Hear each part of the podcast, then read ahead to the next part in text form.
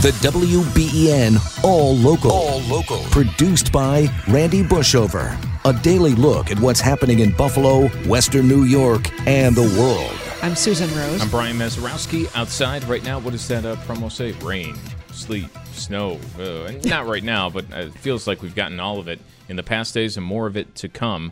Calm currently, clear skies 36 degrees in Buffalo. The city of Nashville planning a vigil as we learn more harrowing details about the school shooting that took six lives. Lindsay Watts reports. Police aid surveillance video shows the shooter, former student Audrey Hale, firing through the doors, moving through the halls. They say Hale, who identified as transgender, was under a doctor's care being treated for an emotional disorder which had not been reported to authorities. One of Hale's former basketball teammates shared messages she says Hale sent her on the morning of the shooting. The messages reads, I'm planning to die today. Police say Hale legally purchased seven guns, using three of them in the attack. Monday's shooting forcing schools locally to look at security. Here's WBEN's Brayton Wilson. When breaking down all that took place on Monday with the deadly school shooting at the Covenant School in Nashville, security leaders like Jeff Ronaldo from Vista Security Group are taking a deep dive into the way they protect the lives and safety of students and staff in schools all across Western New York. I think over the last five to 10 years, you've seen a lot of money invested by various school districts in what they call hardening the target, putting reinforced glass, putting reinforced doorways, creating uh, more of a complicated system to get into a school versus, you know, just a single pane glass door that you could throw a rock at and enter. So I think that a lot of these locations will be having conversations now and probably expediting plans to reinforce those entryways if they have not done so already. Ronaldo and Brian Del Porto, Director of Security at Niagara Falls City Schools, both feel school districts and local municipalities need to put school security and safety on an equal playing level as the academics and curriculum to ensure an incident like a school shooting can be better prevented. Del Porto even goes as far as saying school security has to take a front seat when it comes to budgeting for school districts across the nation in today's day and age. School security, it's more than just, you know, maybe arming a teacher or you having security. These things take really an ongoing effort and ongoing commitment because security, whether they're armed or unarmed, uh, school resource officers, they have to maintain their training. They have to maintain their professionalism. So it, it's really an ongoing process, and these systems have to really be implemented everywhere to keep our kids safe. And that's the reality that we live in today. You know, we wish maybe it wasn't like that, but unfortunately, the times are dictating that that's just a cost that we're going to have to pay for. Hear more from security professionals regarding safety measures at school districts available on our website. Brayton Wilson, WBEN.com News. Brayton, thank you. Expect state authorized recreational marijuana dispensaries to open soon in Buffalo. The U.S. Court of Appeals ruled yesterday to limit the scope of an injunction that had barred the state from issuing licenses to sell marijuana in Western New York and four other regions across the state. The state's Cannabis Control Board has so far allotted just 22 licenses for the entire Western New York region. Tuesday's decision now opens the door for those licenses to be officially awarded and approve businesses to open stores selling marijuana for adult use. The delay had been brought on by a lawsuit that claimed the state's process for awarding licenses was unconstitutional.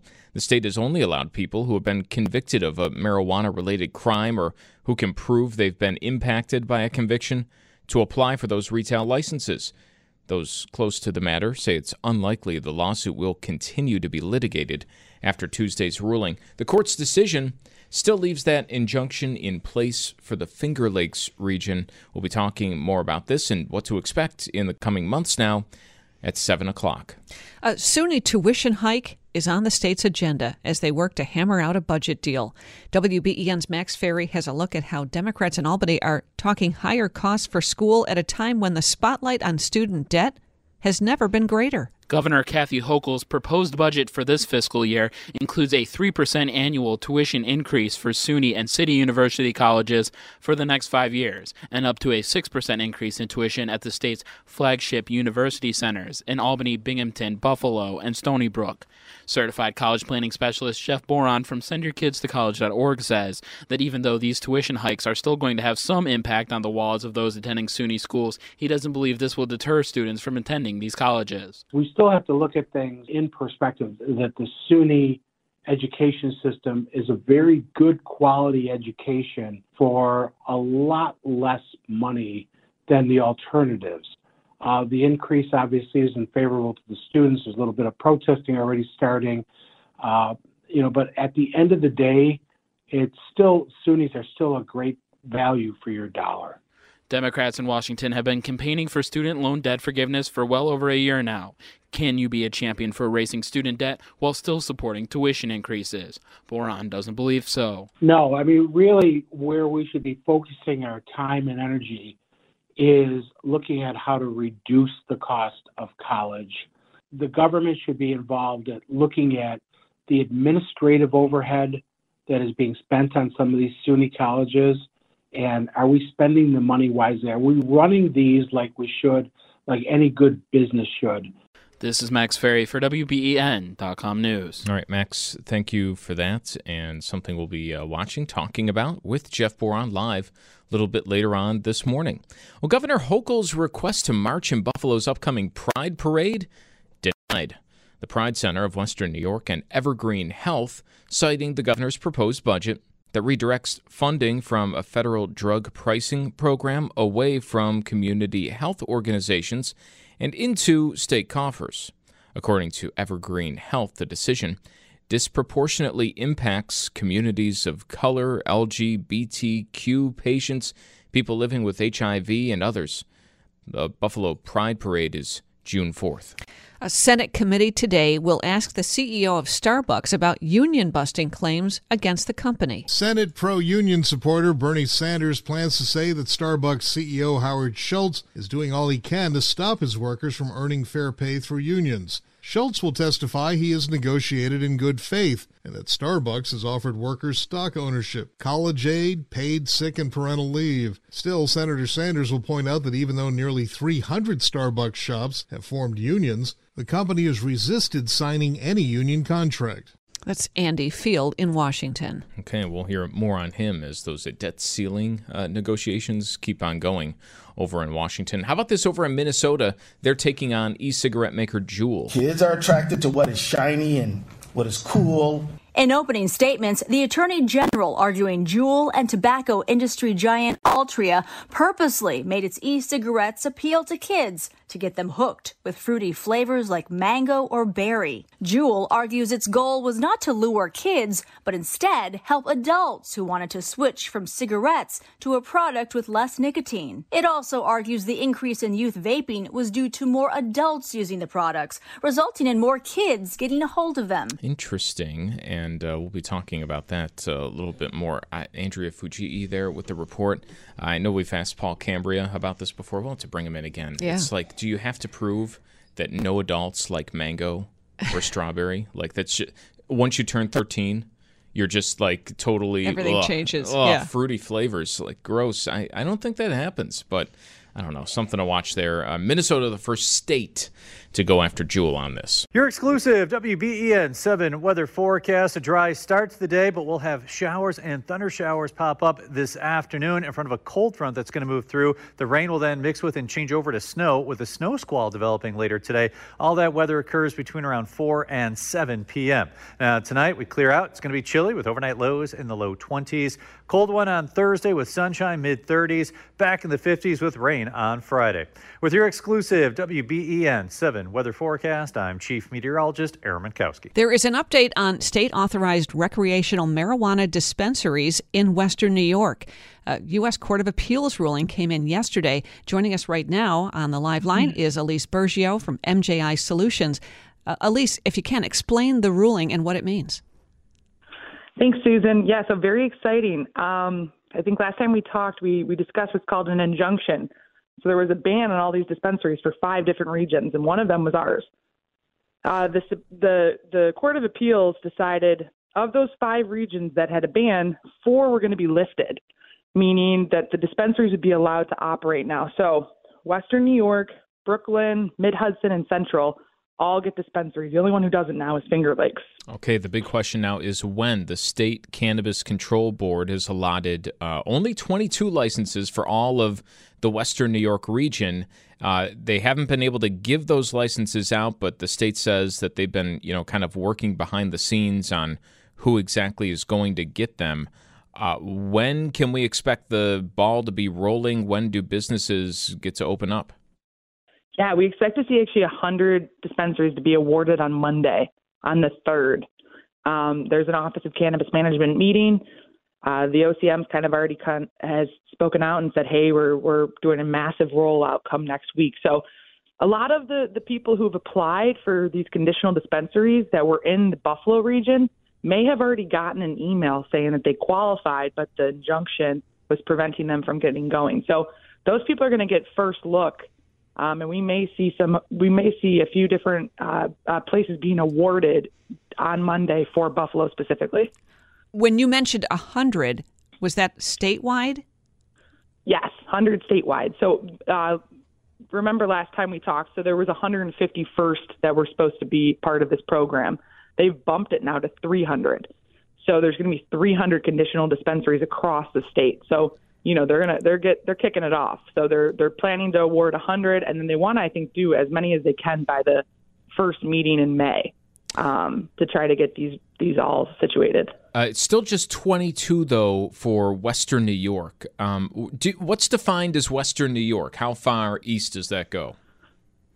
Uh, that's a good question. Um, you know, it might be as far as like Batavia.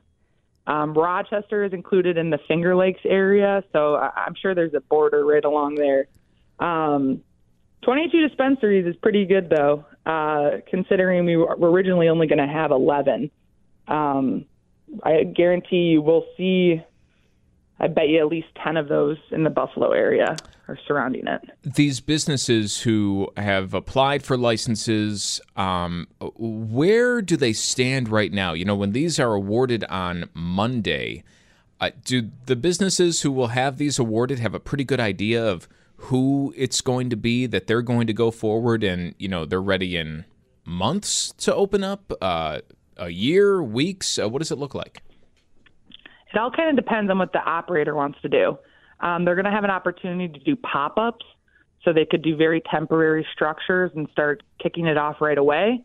Um, and in the interim of that, they can start building out their their space. Um, it also depends on whether or not they're an operator that's intending to work with uh, a New York agency called DASNY for help with their real estate. Um, so some of these dispensaries have are getting assisted with a loan where the the state agency is actually helping them find locations and building out the stores. So it all kind of depends. If, if if some of these guys have their own real estate, if they have a location that they want to be uh, be operating in, um, and and then can kick off fast, I, we might see something in the next couple months. I guarantee you, we're going to see a pop up happen very soon, um, just because that is being encouraged by the state. Is this the end for litigation on the matter? No, it's not. So the the court case is still being litigated. Uh, the only difference is is that the four territories um, of the five got lifted, so they're they're able to operate their dispensaries. But you know, Finger Lakes, Rochester area, those guys are still under a ban, um, and so they have to go back now down because they're going back to the district court to start litigating the case. Um, you know, now that this injunction has been vetted through and and we've seen results. So um, we're now going to see the the case play out as it is uh, with the the Variscite case specifically. For people who are hearing this and going, well, what's the difference? Uh, you know, a pop up shop comes up, but I got a sticker shop around the corner. What is the difference between the marijuana that's going to be sold in these licensed dispensaries and what is being sold now all across Western New York? Yeah, so it's really about uh, lab testing and knowing your products. So uh, everything that you're buying right now in Western New York is is unmonitored. It's it's not tracked through any systems. We don't know when it was grown. We don't know when it was processed. We don't know how it was processed. We actually don't know the type of uh, strain it is, the type of THC, how the amounts, um, if it has any types of things that we ban. Right. So at the state level, we're, we ban certain pesticides, certain a lot of different metals. Um, we want to make sure that there isn't any traces of diseases, uh, E. coli, salmonella. So you know, if you're purchasing on the illicit market, you have such a strong chance of, of you know, engaging with, with cannabis that isn't being grown to high standards. Um, that's a huge issue. We also, and I can't emphasize this enough, need to make sure that this isn't getting into the hands of minors, right? And so uh, these illicit stores, they're not carding, they're not doing anything to kind of prohibit these these you know 21 and un, or you know 20 year olds and under getting cannabis. Um, so uh, ideally, we're going to hopefully see once when when stores do go into into these areas, right? Um, we do see a big enforcement of illicit stores getting shut down. So hopefully, with legalized stores coming into Buffalo, we are going to see enforcement of a lot of these illicit stores being shut down. That's the WBEN All Local. All new episodes are made available each weekday morning, produced by the award winning WBEN Newsroom.